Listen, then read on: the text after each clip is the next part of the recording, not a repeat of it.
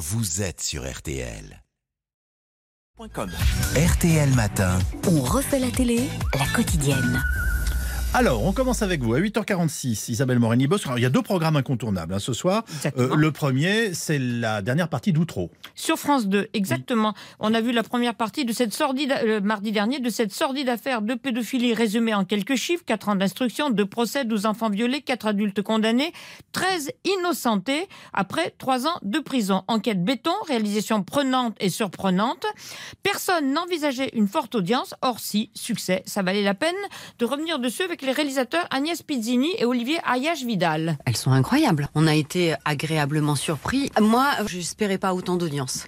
Ou trop, c'était quand même un sujet repoussoir. Depuis la diffusion, il y a un bouche à oreille euh, énorme. J'ai cru comprendre que l'un de ceux qui témoignent, qui c'est Johan, euh, Jonathan, pardon, avait tenu des propos négatifs alors qu'on le voit tout le temps. Jonathan, en effet, a participé avec euh, beaucoup d'enthousiasme. On a passé beaucoup de temps ensemble. Il a été convié à l'avant-première. hein. Il avait l'air assez content. Alors, ce qui est sûr, c'est que Jonathan reste quelqu'un de fragile. Voilà, évidemment qu'on comprend euh, la souffrance euh, qu'il habite toujours. On a eu des retours extrêmement positifs de la police. À la projection à Boulogne-sur-Mer, on a convié victimes, policiers, les magistrats, etc. Le retour du SRPJ de Lille a été très enthousiaste. Pour ce qui est des magistrats, moi, j'ai pas eu de retour. Mais les avocats euh, ont été très positifs aussi. Je voudrais souligner l'audace du service public. À un moment où certains peuvent l'attaquer, heureusement qu'il y a ce service public pour aider ce genre de travail. Oh, moi, je pense que les privés auraient pu le faire aussi. Moi hein, aussi. mais c'est, mais formidable. très belle émission. C'était très très bien. Oui, vous les avez vus, les Oui, quatre d'un coup, tous Les les quatre d'un coup, tous les Ah deux, oui, oui. Oui, courageux parce qu'en replay, on peut déjà voir les, les Tout deux à autres. fait. Euh, ce qui peut aussi, du coup, permettre de voir les 20 ans de, de Caméra Café. Ça, c'est sur M6. Exactement. Alors on le sait, le téléspectateur est dans la machine à café et regarde ceux qui viennent consommer. C'est un, un principe de départ culotté.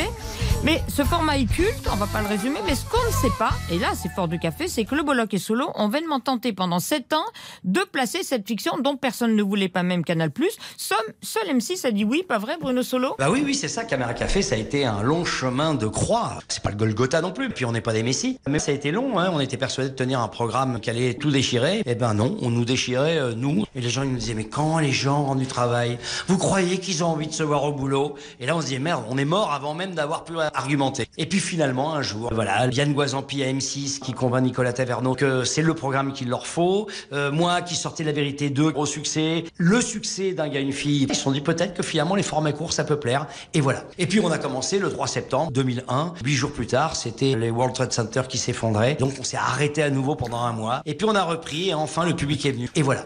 Bien résumé, Bruno. Le patron du groupe Nicolas Taverneau avait eu l'idée de commander des gobelets caméra café pour Ah oui. en équiper, pour en équiper pardon, les machines à café du groupe. Sauf que, à vous la suite, Bruno. Oui, c'est vrai. Il trouvait que c'était rigolo au moment où on était vraiment au sommet de nos audiences. Donc chaque machine à café de la boîte, sauf qu'il avait commandé les gobelets et ça ne rentrait pas dans les machines qui ont, qui ont visiblement des normes bien précises. Donc il s'est retrouvé avec des milliers de gobelets entassés dans les couloirs et les gens se servaient et les ramenaient chez eux. Depuis qu'on a arrêté, la série est régulièrement diffusée. Donc même ceux qui ne connaissent pas Caméra Café ont pu euh, tomber dessus. En plus, les jeunes, ils consomment beaucoup sur les réseaux sociaux. Le format correspond assez même au format des, smartphones. Ils peuvent même se poser la question si c'est pas un programme récent. Bon, après, ils voient nos gueules et ils se disent non, visiblement, c'est peut-être pas un programme si récent que ça. Mais c'est vrai que quand j'ai réuni les 14 comédiennes et comédiens, j'étais assez euh, épaté par euh, la bonne tenue de toutes et tous. Et surtout de toutes. On va raconter comment nos personnages ont été traversés par les 20 dernières années.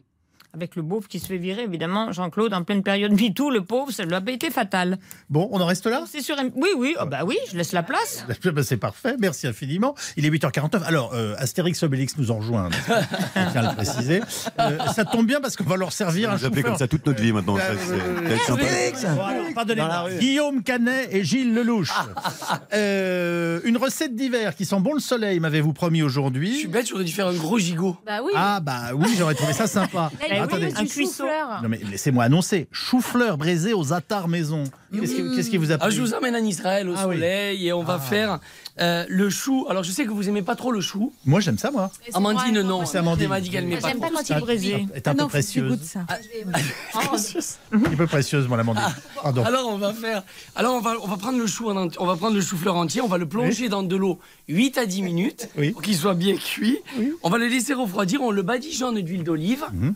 Et là ensuite on fait euh, le, le mélange de ce qu'on appelle le zatar Mhm. avec le sumac, qui est une baie euh, rouge euh, très parfumée, Avec dans le lequel j'ajoute de l'huile d'olive, des zestes de citron et d'orange, et je vais frotter une fois qu'il est bien euh, euh, cuit Oui. le chou-fleur. Oui. Je le mets au four à 190 degrés pendant euh, 30 minutes à 1 heure selon la taille du chou-fleur. Mhm. Il est. euh, il est croustillant à l'extérieur, je vais pas y arriver. Il est croustillant à l'extérieur, caramélisé, moelleux à l'intérieur. On le met dans un joli plat.